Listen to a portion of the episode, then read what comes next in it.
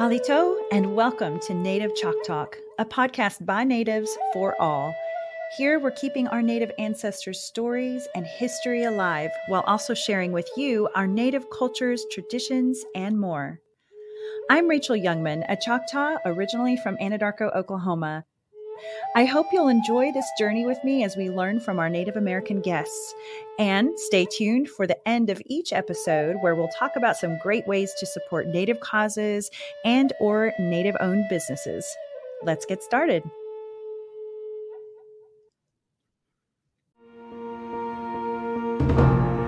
I am more than a maker. I'm more than an outdoorsman more than a protector, than a graduate, than a princess, an athlete, a pastor. I am more than a warrior. Chata Ilifinachili. Chata Ilifinachili. I am Choctaw proud. I am Choctaw proud. I am Choctaw proud. We are the Choctaw Nation, and together we're more. I'm here today with author Carolee Maxwell to share the stories of her grandpa, her papa, Charlie, from her book Touched by Greatness. This is part two of this episode, and we left off with Charlie graduating from Chilocco and being given the opportunity to study at an Ivy League prep school called Mercersburg. So Charlie heads to Pennsylvania, and that trip took four days this had to have been a challenging time in his life. There's an enormous cultural difference between those who live in Oklahoma, much less American Indian people, and those of the Northeast. Not to mention, he was not from an affluent family, and the people attending the school for were, you know, certainly from elite families. Think about it, listeners. You go from being surrounded by other people who look like you, and at the time, your people are persecuted for the color of their skin and now you're leaving the only place you've ever known, kind of a safe space to go live among non natives and well to do families, much less who have never seen an American Indian and who also have extremely different cultural and social personalities. In 1914, Charlie steps off the train at Cumberland Valley Railroad Station in the small town of Mercersburg, Pennsylvania, and he's picked up by a gentleman who's in a Model T shuttle truck. And once in the truck, he was greeted in a way that really didn't surprise him. Why don't you read an excerpt, Carolee, from uh, this portion of your book? Um, he said, Where are you from, Injun? One of the re- riders asked. Oklahoma, Charlie answered calmly, not warming up to the Injun title, but being accustomed to such discriminatory remarks. Did you live in a teepee? the next insult came as laughter erupted from the group. No, Charlie answered again calmly as he looked the boy straight in the eye. I mostly just lived in a dorm room. A hush fell over the group, and the boys seemed to be somewhat puzzled at Charlie's answer. they had not expected such a direct answer in such well spoken English. Hmm, they weren't expecting that, no, you know? no. Oh, that had to have been so mm-hmm. uncomfortable. Poor Charlie. So tell us about Mercersburg, the school. What would Charlie uh, have seen once he arrived there?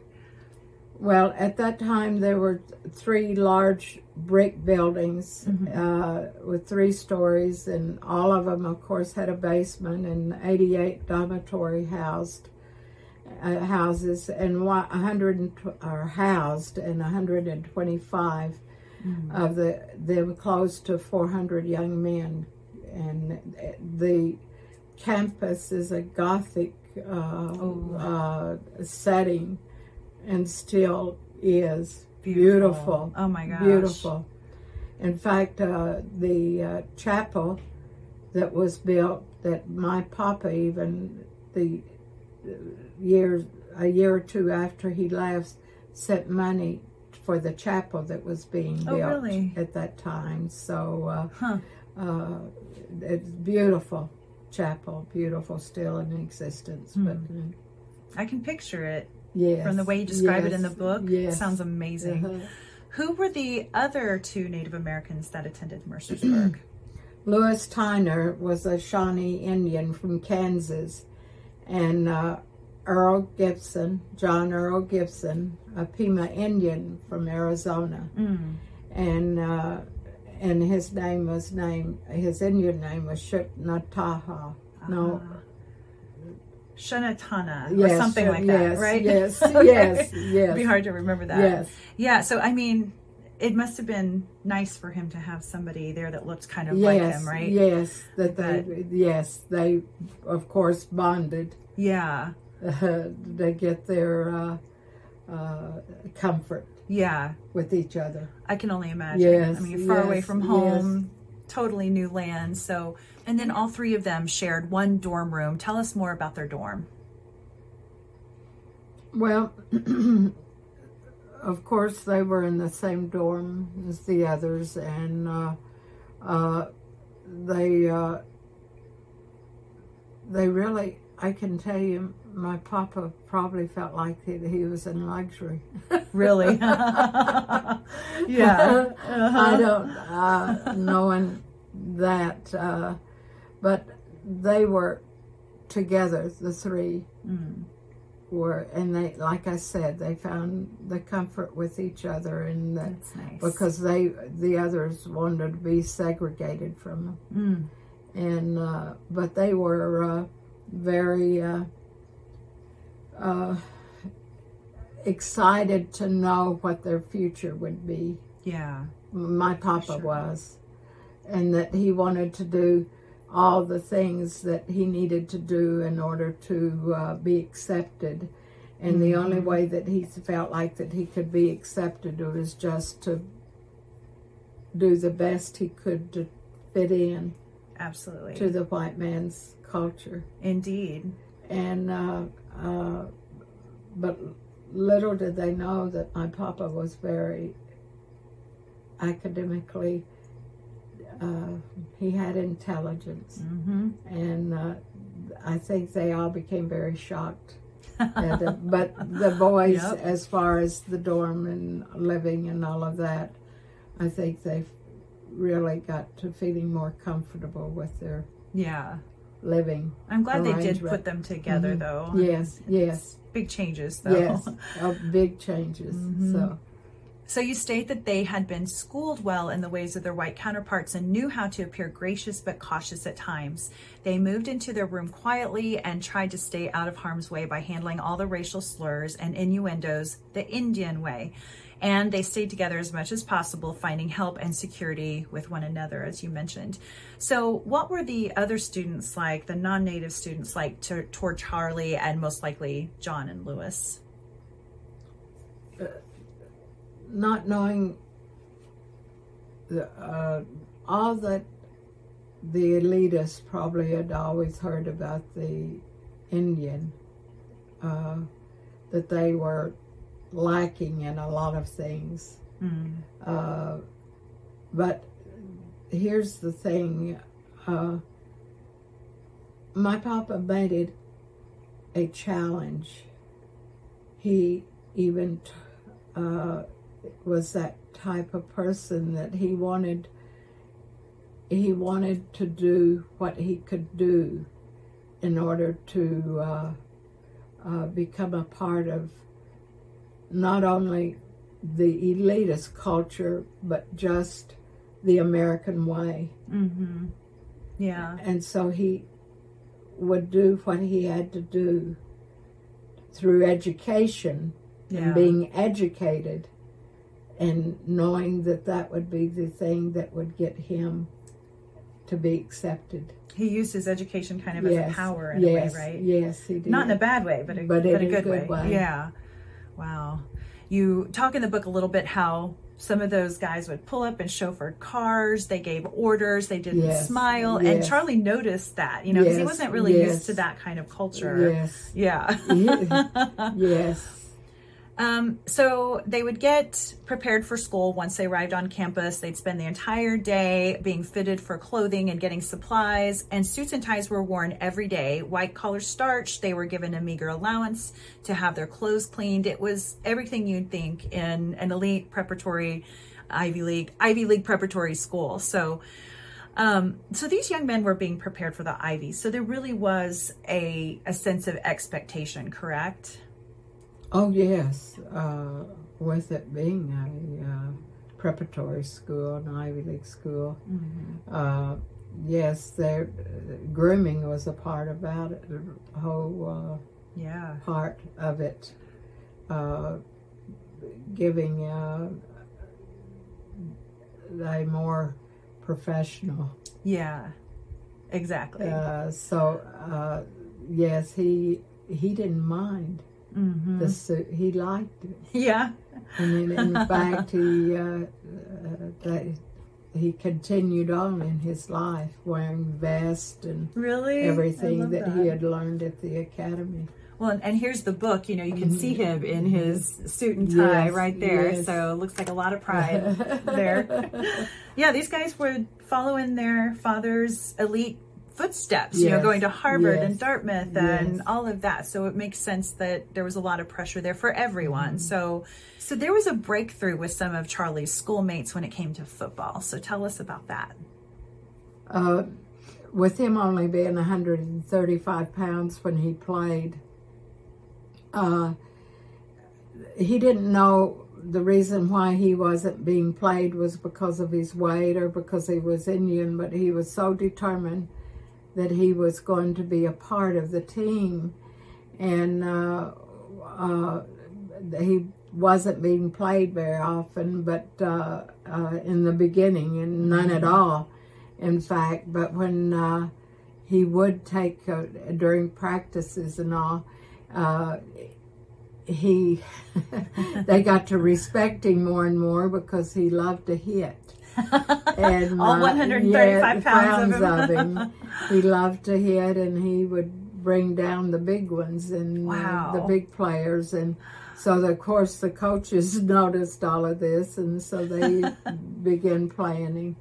Wow, that's great. Yes, it is. And I love that he had to prove himself again, even on the football field. Exactly. So education, football, Mm, yes, but he did yes, it and he didn't yes. Have any excuses. He didn't let excuses get in the way, which he That's could have right. easily done and it would have been understandable. So it really says a lot about his spirits and spirit and good sportsmanship because he would even cheer on other players when he wasn't able to play himself. So right.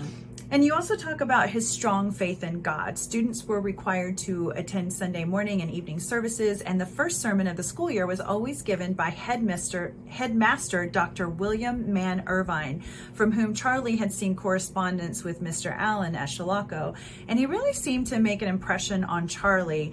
So, uh, Dr. Irvine, a couple facts about him. He went to Princeton, he got a PhD in political science.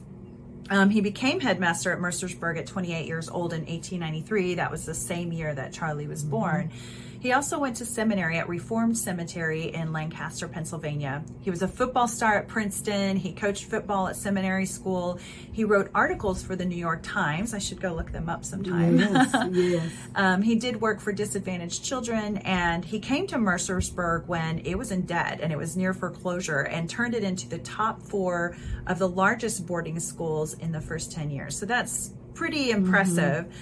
And then Dr. Irvine had become good friends with Rodman Wanamaker in their Princeton days. So Mr. Wanamaker, as you mentioned, was um, basically this philanthropist, and he was the son of a wealthy Philadelphia businessman, owner of Wanamaker department stores in Philadelphia and New York City, later becoming Macy's, by the way. And after graduation from Princeton, Wanamaker became partners with his father. So, side note, you brought to light the fun fact that in 1916, Wanamaker invited 35 prominent golfers and industrial leaders to a luncheon in New York City at the Taplow Club for an exploratory meeting. And from that meeting, they formed the Professional Golfers Association, or the PGA. So, fun fact there the winner of the PGA still receives the Wanamaker Trophy.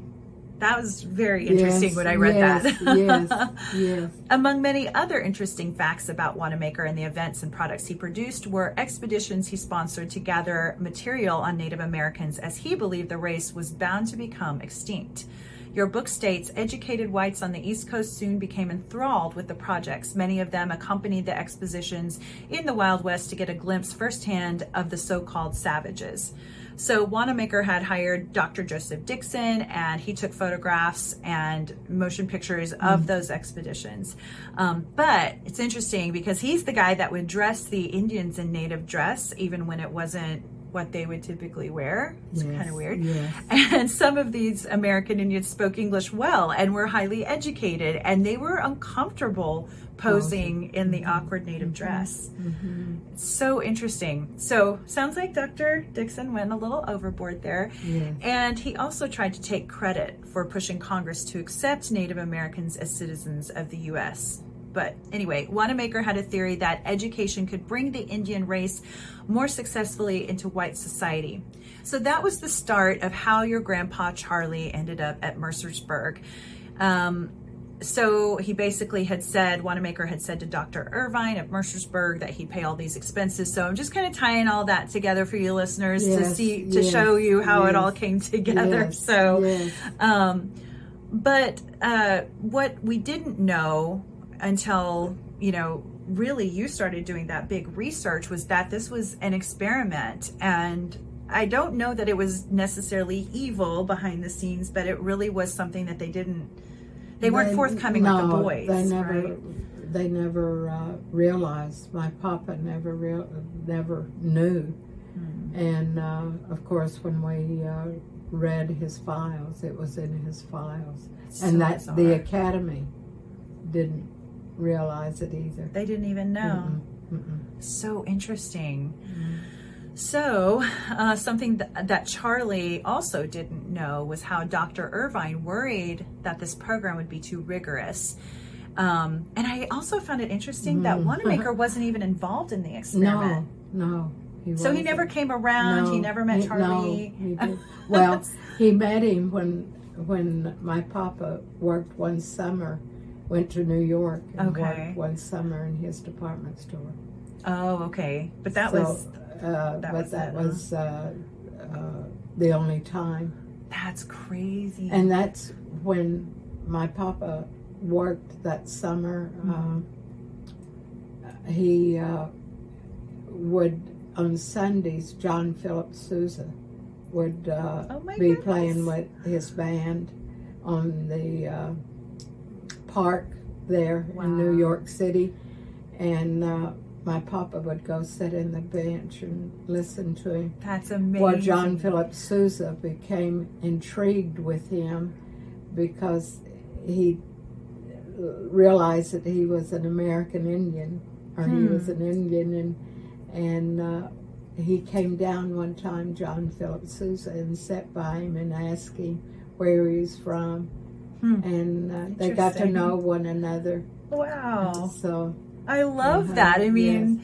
Charlie's Yes, come a long way yes, from yes, living in Oklahoma and getting to see all these cool things. yes, So Charlie really did earn his stripes academically and involvement wise, though it seems. He was a member of the magazine staff, a polished writer, and a fierce debater. So back to Vivian. Did Charlie and Vivian stay in touch while he was in Pennsylvania? yes, they did right. and I can tell you about my little grandmother when she did graduate from Chilocco. Uh, she wanted to be close to me. Mm. She went to Carlisle Oh. there in To be closer. Yes, and uh, she realized they realized the school that she had all of the courses that she got from Chilocco, and that she was just wasting her time going to school there. But when she was there, she never got to see him because even though it wasn't very far back then, they never got to travel to see Oh. one another. So Oh, she no. realized she made a mistake. So she came back to Oklahoma, yeah. and uh, uh, we that we would laugh about it when they would tell the story. Right. So much for that. Poor Vivian. Yes, she tried. yes. She was missing her man. Yeah. And yes. And by the way, do you have any of those letters from when they were apart? No. Oh, My, I wish no. we did. I know it. I would have loved to have had them. Oh wow. So in fact, Vivian sent a letter saying she was going back home, and she didn't care if she ever saw him again. Yes. Ladies, haven't we all been there at one point where we're like, whatever? Yeah. So, but now at this time, Charlie had been feeling ill for a while, and the timing of this letter was really bad. So, what was his illness? Well, at that time, uh, he was put in the infirmary there at the uh, academy. And uh, one of the former students of Mercersburg was a doctor Okay. in uh, D.C., Washington, Yeah. D.C. And uh, the headmaster, because my grandfather, they couldn't figure out what he was dealing with. Mm-hmm. And this uh, physician, who had been a former student, and Dr. Irvine had called him to come in, if he would come and check him out. And he did. And he put him on a diet of low sugar and, Mm, and mhm. uh, but that was the beginning of, and nobody knew back then that it was diabetes. So there wasn't a medical name for it back No, then. no, okay. Wow. there wasn't. But this doctor did put him on a uh, strict diet and all, and he came out of, of that. Hmm. But during this time, when he was he was still accomplishing what he needed to maintain his education and work on his studies. Wow. I don't know how he did either because uh, he always said he almost he knew that he was really having a difficult time with that illness. that doctor was really sounds like he was forward thinking yes, for his time. yes, Yeah. yes. I Oh, think man. so. Because Charlie could have died. I mean, Yes, if you read in the have. book, like he Yes. got really, really sick. So listeners, go get the book. By the way, Yeah. Thank you. It scared me at that point because I was like, I know he lives because Yes, the book's about him. But yeah, and it's at Barnes and Noble. Oh, or you okay. can get it on the web, Barnes and Noble or Amazon. So. Perfect. Yes. And I'll be sure to put links to the book on my Native Chalk Talk mm-hmm. Facebook Yes. page so y'all can easily find it. So that summer break, Charlie got to go home to Oklahoma before he went to Philadelphia to work in the lumber business for the summer. He went to visit Vivian on the banks of the Blue River. Tell us about the setting of the Blue River. It sounds so pretty. It's beautiful. Mm. It still is. In fact, uh, uh, Quinn Tran did a segment on me on Blue River to tell Oh. of, of my Chickasaw side too of the family, and uh, and Wayne and I were able to uh, uh, tell of uh, where the family's allotment lands Hmm. were and all, which the state owns now Okay. but it's very serene, Blue River, and of course now. But back then there was just catfish and trout. Well, there Yeah. wasn't trout in it then, but now the state keeps it uh, with trout Yeah. it and all. But it's it was. Uh, I was raised uh, going to see my great grandmother there, and the only way we could get to the uh, home would be through the wagon on a wagon. oh, really? Even in my lifetime. Oh my goodness. So, That's uh, amazing. yes, and uh, but it, it it's a very serene Yeah. setting there, and spring water into the river, and Mm-hmm. and uh, that my t- growing up years of uh, swimming in there, there were a lot of snakes, so we had to we had to guard ourselves against the snakes and all. But it was it was such a it's such a good uh, memory Yeah. of Blue River, I and my that. papa loved it. He Oh, loved to go Aw. fishing there and. And knowing that it was a part of their allotment land and all. You sound very connected to it. Yes, yes. Yeah, I can see it. Yes, and he was too. My papa was too. Very much. Mhm. Well, now the Hughes house was a busy one. 10 children and all 12 family members Yes. slept in one room, y'all. Yes, yes. and in the summertime, the family slept outside. I quote from your book the entire area was infested with water moccasins. yes. I didn't know they were water moccasins when you said yes, snakes. I forgot about that. Okay, so trips to the privy at nighttime were always made with eyes peeled and a good side stick in hand. Had lots. I love it. Uh, one could not carry a light as snakes are drawn to the light. Moonlight was the only safe light enough to use. Going out mm. to the privy on a cloudy night was just not worth the effort or the terror involved. So you just had to hold it, I guess. yes, yes. Chamber pots were often used instead. The stick was for raking spiders off from around the one holer and for gently feeling your way down the trail in case the occasional possum happened to be prowling down the path. Children learned to never walk with their heads in the clouds, but watched where their bare feet were stepping every minute. Such was the way of life and growing up on the river. I love it. So, a big treat for the family was when they would take the eight mile trip to Tishomingo, and they had to really prepare for that. The kids had to be bathed and starched and pressed, and animals had to be Mm-hmm. Yes, fed. yes, It was a big deal. Yes, it was. And it sounds like Vivian's mom was secure their pens and um, for the animals, and then the picnic baskets had to be filled with food. Food. So tell us about the town of Tishomingo, Oklahoma, for those don't that don't know much about it, because it was a bustling area at the time, right? Yes, it was a hub for the uh, smaller communities around. Yeah. And uh, uh, the only reason why I know about Tishomingo because my husband Wayne uh, was born there and grew up there, Yeah.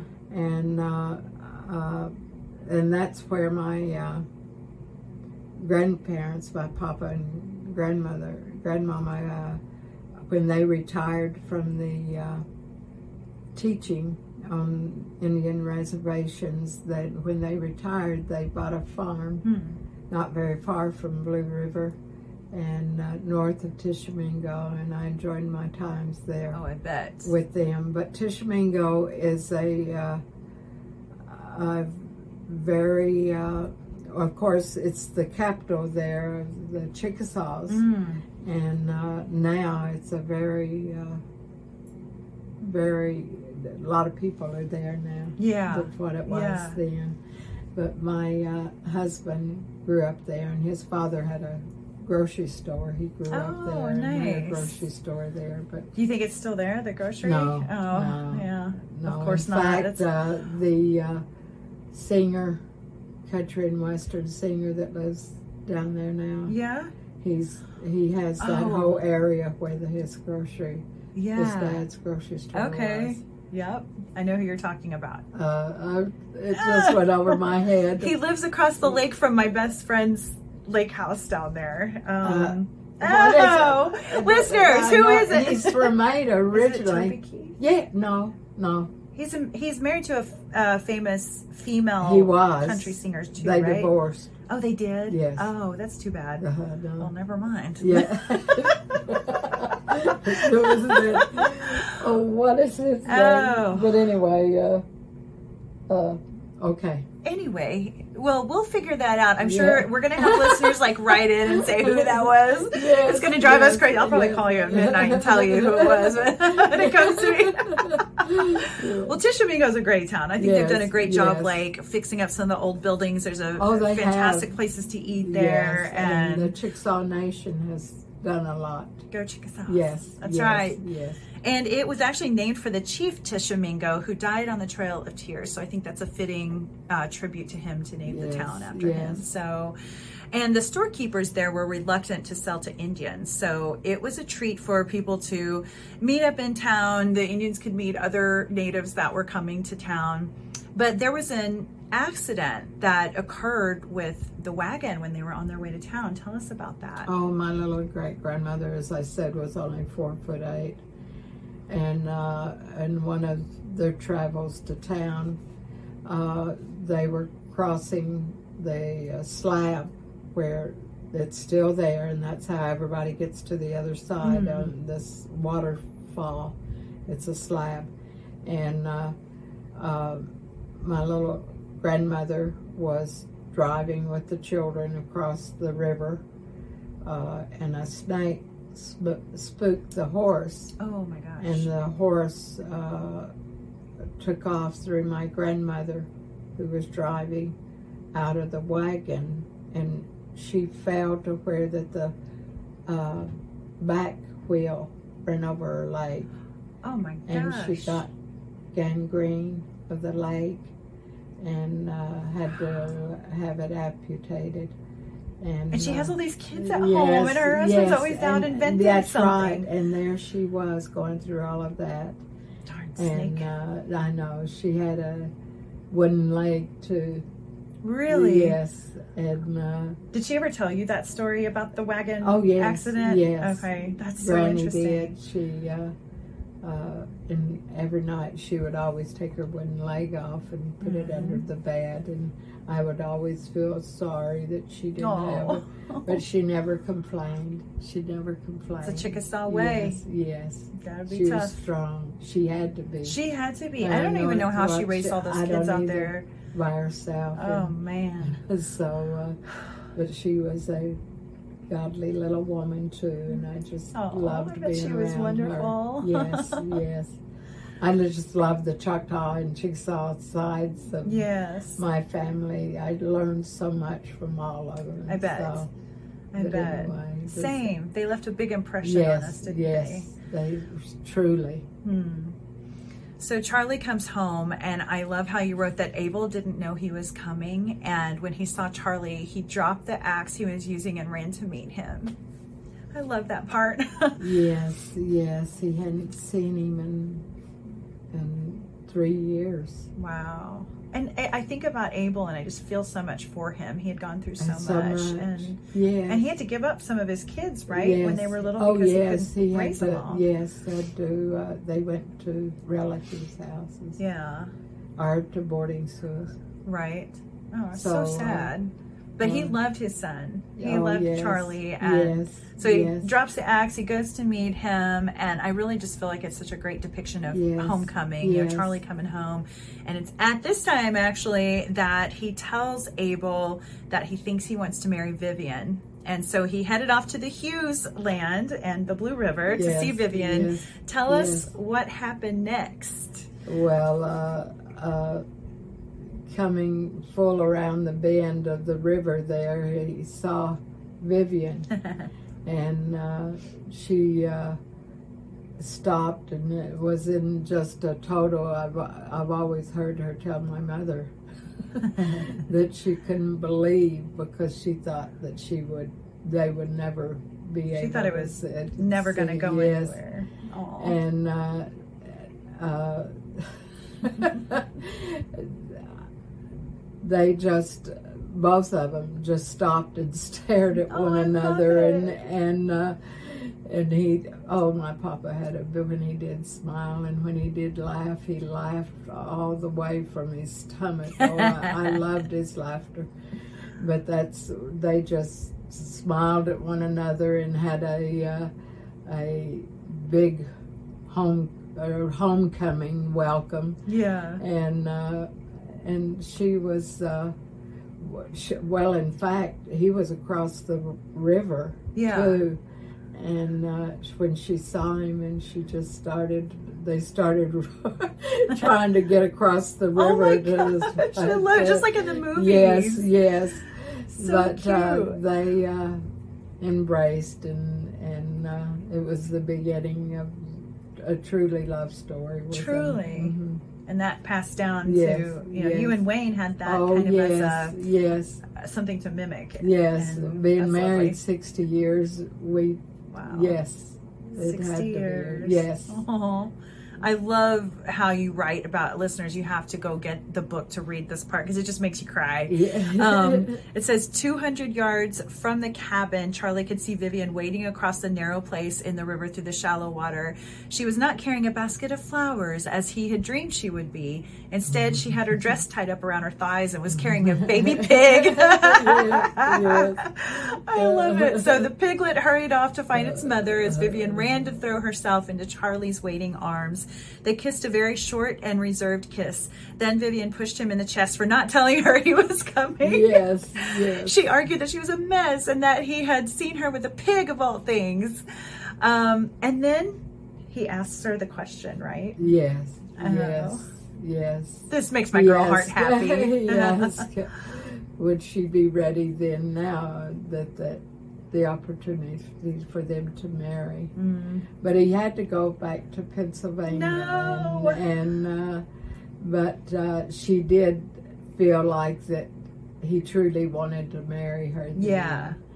and uh, for him to even come back to to uh, want to see her Yeah, and to establish that he did love her exactly. and uh, wanted to make a life with her when it was the time was ready for Mhm. him to be educated, finish his education. You know. Absolutely. Yeah, he had to go back to Pennsylvania. Um, and of course, he and Vivian wrote letters back and forth. And you mentioned in the book that sometimes he would write the letters in Choctaw. Do you have those particular letters by any chance? No, my Uh, grandmother always said he would, and, and Yeah. uh, uh, sometimes he would do that just to uh, keep their heritage. That's great. going. That's great. Because he could have easily dropped that, as many people did. yes. And then there's generations of people who will never speak right. Choctaw because of that. So uh, the next school year started, which was Charlie's senior year, and Charlie was put on the varsity football team. And even though he was pretty small in stature, he Stature, was as I pretty said, good. right? 135 pounds, but he loved to hit. So And how did he play that that year? He did well. Well, his senior year was when uh, uh, they were playing a uh, a school that was very tough, but. Uh, my papa became known for the last because he uh, had made a touchdown when it was very crucial in the game, and it they won the game because of it. That's amazing! and in his Yes, senior year too, which is awesome. uh, He's going to go out with a bang. Yes, he did. But it's interesting how by his senior year, you mentioned in the book that the non-native students began to admire the Indian boys for multiple reasons. yes. But especially because of their determination to never give up. It had to have mm-hmm. been inspiring. It was. Um, yeah, and I mean, it had to have been tough. Mm-hmm. They did really mm-hmm. well. And as you state in the book, with men it is impossible, but not with God. For with God all things are possible. Mark ten twenty seven. So Dr. Irvine invited Charlie to his office and instructed him that it was time to apply to Princeton. Charlie would, in fact, be the very first Native American to graduate from Mercersburg. And also going on during this time, on April 6, 1917, President Wilson asked Congress for a declaration of war. And so many of the men graduating would go on to fight in the war. Um, so the day finally came, and Charlie um, heard word about Princeton. What did he learn? that he had been accepted in That he got in. Princeton. Wow. and uh, uh, but in in that the excitement and he knew that the war was Mm, on World War One right. and he had the desire that he needed before he attended Princeton that he needed to go into World War One. In fact, there's a letter in his files that when he asked the headmaster if he could be released to to uh, serve his country, that the uh, uh, his race of people serve our country, and that he wanted to go into World War One, and if he would release him to go into World War One, and and he did say, but you you have the obligation that you've got to come back to Princeton after you serve. Okay, so he's like, Dr. Yes, Irvine says, yes. yes. you can go, but you You must, yes stick to your word to go to Princeton afterwards.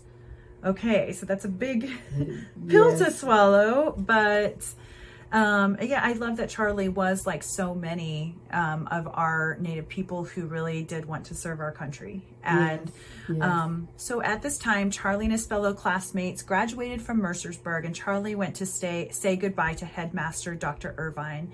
The student and the headmaster, for the last time, stood eye to eye. There was obvious heartfelt emotion and respect for the other as they embraced for the first and only time.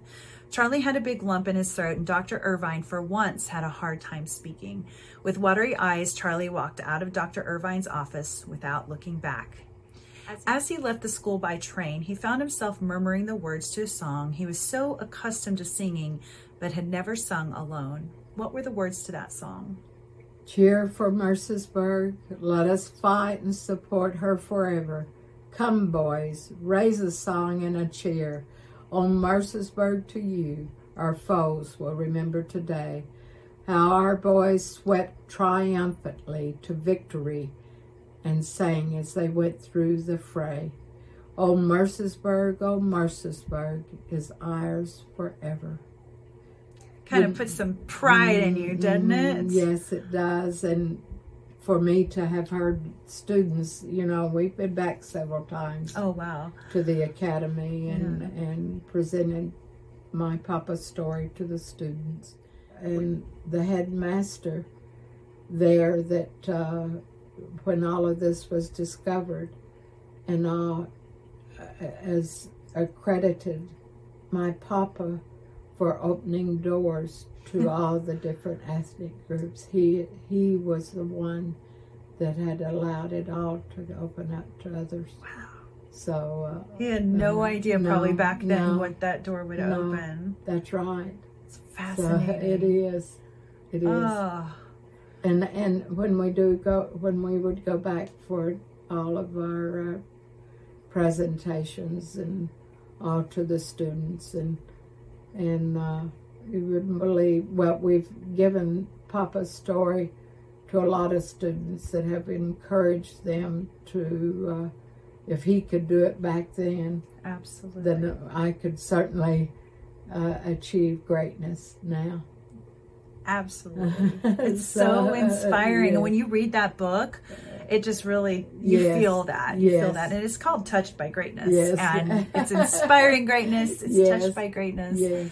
So after graduation, Charlie went back home to Oklahoma and he reunited with his father and with Vivian.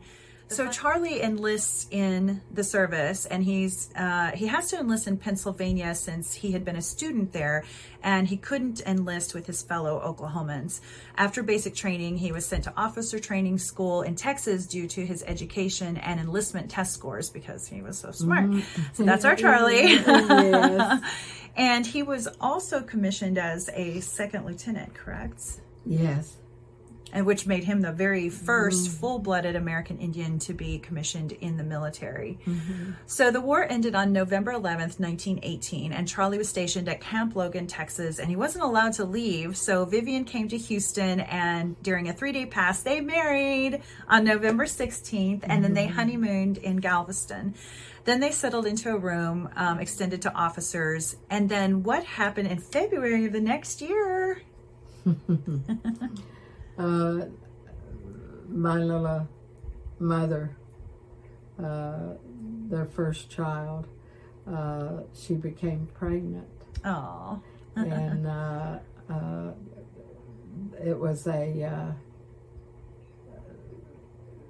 they were very excited that they were going to be able to have a child, and oh, I bet he was so know, yes, excited. he was. My papa was. That's amazing. And And then he also applied to get uh, a job at the BIA in Muskogee, Muskogee. Oklahoma. Mhm. Okay. So now I noticed in with this update, there's something missing in this part of the journey. He still hasn't fulfilled his obligation to Mr. Wanamaker to go to Princeton. So, you know, there's this struggle. Um, in 1919, Charlie wrote to Dr. Irvine saying, I respectfully and most humbly decline the appointment to Princeton University. It's been the most difficult decision of my life. And what did Dr. Irvine say? and this could have been the reason why my papa never spoke very much of Mercersburg, of his experience, other than he was highly educated at Mercersburg Academy. And, I, and of course, he would show his, I still have his yearbook from there, and when he graduated, and his banner and all. But uh, Dr. Irvine was very disappointed and he told him you're making a big mistake Yikes. the biggest mistake of your life and uh, you should leave your wife in care of family and report to princeton and uh, as scheduled and to do otherwise you will be letting down everyone who believed in you and you will be dishonoring your race of people Oh my gosh. you're not only dishonoring them, but you are also dishonoring yourself. And this all was in his folder. Oh, really? Yes, and most of all, you're letting down Mr. Wanamaker. So, Whoa. and in this, evidently my papa really felt like that he had uh, uh, he had carried that on his shoulders, so he didn't didn't talk about it. He was a humbling man anyway, uh, and didn't talk of it very much after that. It Uh, really got to him what in he the said. family. He didn't talk with his children, Oh, wow. my mother, and about it very much. I mean, it, that really hit him hard because he had a lot of respect for Yes. doc- Dr. Yes, Irvine. yes. I wonder if back then, if he was kind of like, well, Mr. Wanamaker. I Yeah, mean, I but. Dr. But- Irvine, right, yes, I understand. But, yes, but Aw. but uh, this is the only reason why we have come to the conclusion that that that's why he didn't speak very much of all of his accomplishments Yeah. there. oh my and, uh, goodness. And this is the things that we discovered, along with the historian and archivist that discovered his history uh, there. And um, I can tell you, uh, when they discovered it, and Dr. Uh, or Mr. Uh, Hale, who was the headmaster that we visited with and to ask when we were coming that they discovered something, uh, told us if I didn't write my papa's story, that uh, uh, the archivist and historian wanted to get with me and write his story. Really? But of course, my husband, I knew he always said when he had retired he'd love to write a book. And then, so when we were looking at his files and all, and Dr. or Mr. Hale told us uh, th- about this, uh, I turned to my husband and said, "Okay, we're going to write Wayne. this book. We're going to write this book." Yep. And uh, and he said, "I'm ready.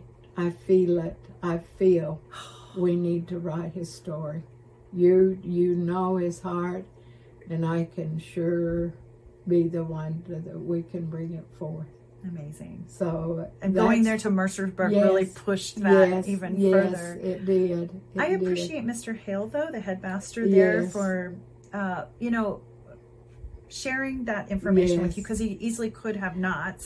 And That's then also right. encouraging you That's in a way right. to write the book. But see, it made history for the academy. It opened up a door That's to the academy, and and they've got a big my papa's story and all. I mean, it's it's still I love that. yes, and honoring It's well, a big deal. and did in in 2017 when we went back and was he was so honored well.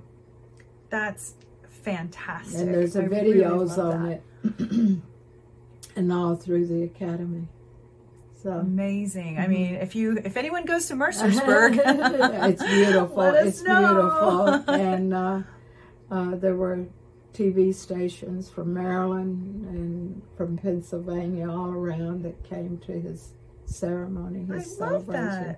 And the Choctaw Nation was represented. Chief uh, Batton sent the historical, the history. like the uh, team. Yes, the team. Oh, that's fantastic. Yes, Way to go. Chief Batton, as well, supporting yes. this effort and keeping Oh, that story yes, alive. yes, it is. Preservation is what it's all about. Yes.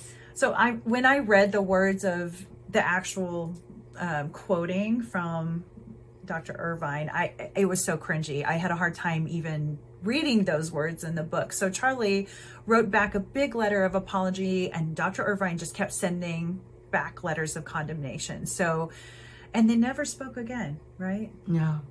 Oh, wow. So, as hard as it must be for some of us to understand Charlie's declining this opportunity to go to Princeton, he took the path that felt right to him, and he was going to be a father, and he went on to be a teacher, correct? Exactly. He and my grandmother both. It's wonderful. Uh, both were educated uh, at East Central University, and they w- went on and the University of Oklahoma. And then in the summer times, when they uh, were not teaching on the Indian reservations, they would go to Columbia University. It's amazing. Yes, it is. And uh, What did they do at Columbia? Uh, well, they took their courses there. So they also went to Columbia, Uh, both of them. Yes. That's pretty yes, impressive. Yes. Yeah. and it uh, uh, but then they brought back and you know what was just discovered by uh, a McGilberry cousin of mine that does a lot of research on our families too on the, the McGilberry side uh, when my uh, papa and grandmama went to Picuris taught on Pic- Picuris Indian reservation um, Papa brought forth all of the agricultural knowledge that he had learned at Chilocco, which was very, Smart. yes, he took it to the Picuris tribe and uh, the interior, the U.S. interior of agriculture saw what uh, he had taught the Picuris Indians uh, on the Indian reservation and what they were doing agriculturally, and he invited them to the White House. And my papa and Papa never spoke of this either. And I just learned it. I just learned it about three months ago That's amazing. that he met President Roosevelt, and they danced at the White House. The Picuris Indian. That's incredible. Yes, See, the story just keeps unfolding. yes, yes. It does. It does. So I love uh, that story. and- but he never spoke. He was so humbling. oh yeah, I mean, it sounds He, like it. he was, and he, all he wanted to do was educate the little Indian children to where that they would be could accomplish more than what they thought they could. yeah. So. I love when you talk about your papa. Your eyes kind of Uh, yeah. light up a little bit. What? Tell us some of your memories about your papa. Oh, well, as I said before, uh, there was a connection between the two of us. I don't know if it was because of my joy in life as a child and and I loved being around him. But one thing, as a baby, he always would hold me in his arms, and and as a baby and as a young toddler, and I connected with him then even. And he would tell me stories. He'd tell me stories about a bird or about this. And, Right. and we would spend time outside and he would tell me and and the songs of the different birds and and what the sounds and what nature he loved to teach me about nature I love so uh, uh, I was very close to him. As I said before, he taught me everything. He was. You were his little bird. Yes, I was a little yellow bird, little yellow hair. And in South Dakota, when they taught on the Ogallala Sioux Reservation and spent summer times there, uh, of course, they at that time, the Ogallala Sioux Indians didn't allow the uh, white man into their ceremonies, reservation. Yeah. But there I was as a little girl uh, dancing with with them. And when I turned 13, they made me a buckskin dress Oh. and my shoes and moccasins. Do you still have that? Oh, yes. Oh my goodness, Yes. that's so I do. special. Yes, I do. And there's more memories in the book, you guys. So be sure to check that out. There was one more I wanted to ask you about though that I thought was so funny. Like he spoke multiple languages, correct? Yes, he did. And then tell us about the Christmas songs. Every Christmas, of course, my uh, grandmama's uh, siblings and their family, we'd all get together to be at my granny's yeah. in uh, Tishomingo. And uh, uh, uh, my uh, papa would sing uh, the, we'd go caroling Yeah. together as a family. We'd carol the neighbors and all. They would, uh, my little granny would want us to carol people, their neighbors and all. Whatever we would all do as a family.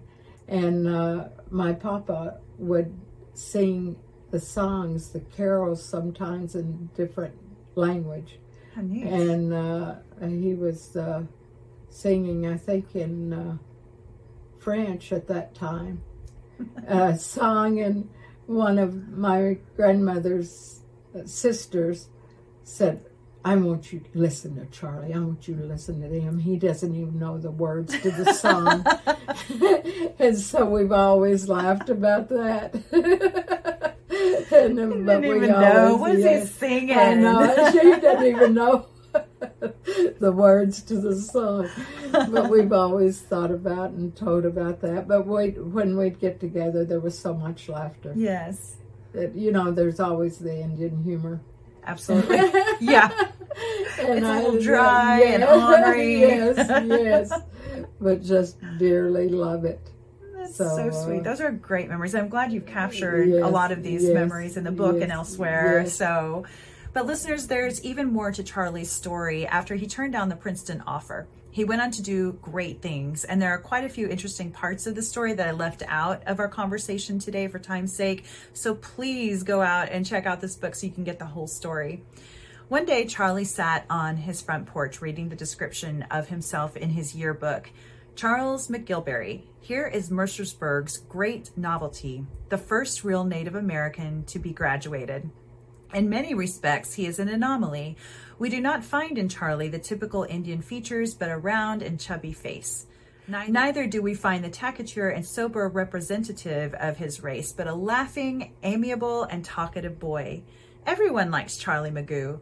He can play football and baseball, write stories for the lit, discuss literature at the 15 meetings, and stir you with his eloquence when he orates. You have many friends, Charlie, who will follow with interest your career at Princeton. From the open window of the house next door, he heard a baby cry. Charlie marveled at his surroundings. Life was going on all around him. His, his entire life lay ahead of him, and there were young Indian children out there to be educated and to benefit from the opportunities he had been afforded. And my Papa Charlie slowly closed the yearbook he held in his hands. You can do it. Mercersburg would forever be in his heart, but it was now time to pass, put it in the past. The Ivy League Indian had come home. He was indeed touched by greatness. Yes, he was. Yes, he was. yes. Absolutely. Mm. And that's the end of the book, but there's still so much more again that I want you guys to read, but also just this story continues to go on. And as you can see, when people research their stories, there's always more that they find later on, and there's connections that are made, as you can see here today.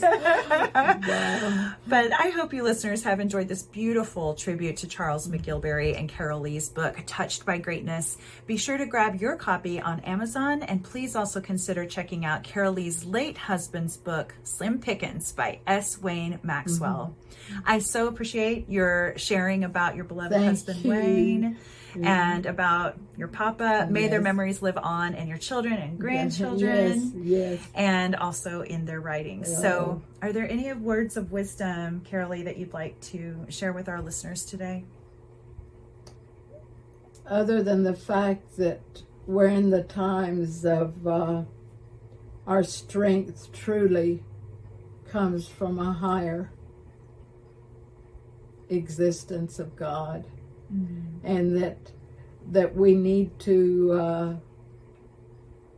to reach out because you never know when when you yourself is going to be touched by greatness. And and it's only through God's hands. And that's my my intake in life.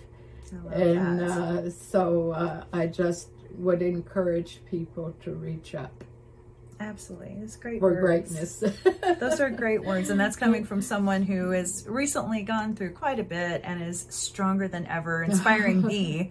Um, oh, God bless you. Thank you for sharing about your papa and preserving his memory for your descendants and others to learn about for generations to come. God bless you. God bless you. Thank, you.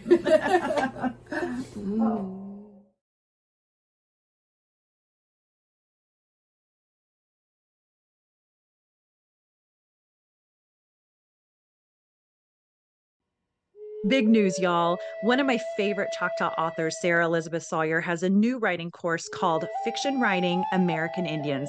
This course is going to show you how to discover the insight you need to write quality, authentic stories, learn practical approaches to researching Native cultures, and get answers to hard questions. I'll be taking the same course, so I invite you to take it with me. Just go to AmericanIndians.fictioncourses.com. But don't forget to use the code CHOCTALK, C H O C T A L K, when you're checking out so you can get $30 off. Yep, you're welcome. Learning stuff and saving money. Let's do this. Thanks for listening to Native Chalk Talk. Be sure to join our community on Facebook, Instagram, Twitter, and LinkedIn. Simply search for Native Chalk Talk. That's Native, C H O C T A L K. And check us out at nativechalktalk.com. Stay tuned for the next episode. You're going to love it. Yakoke. Thank you, my friends.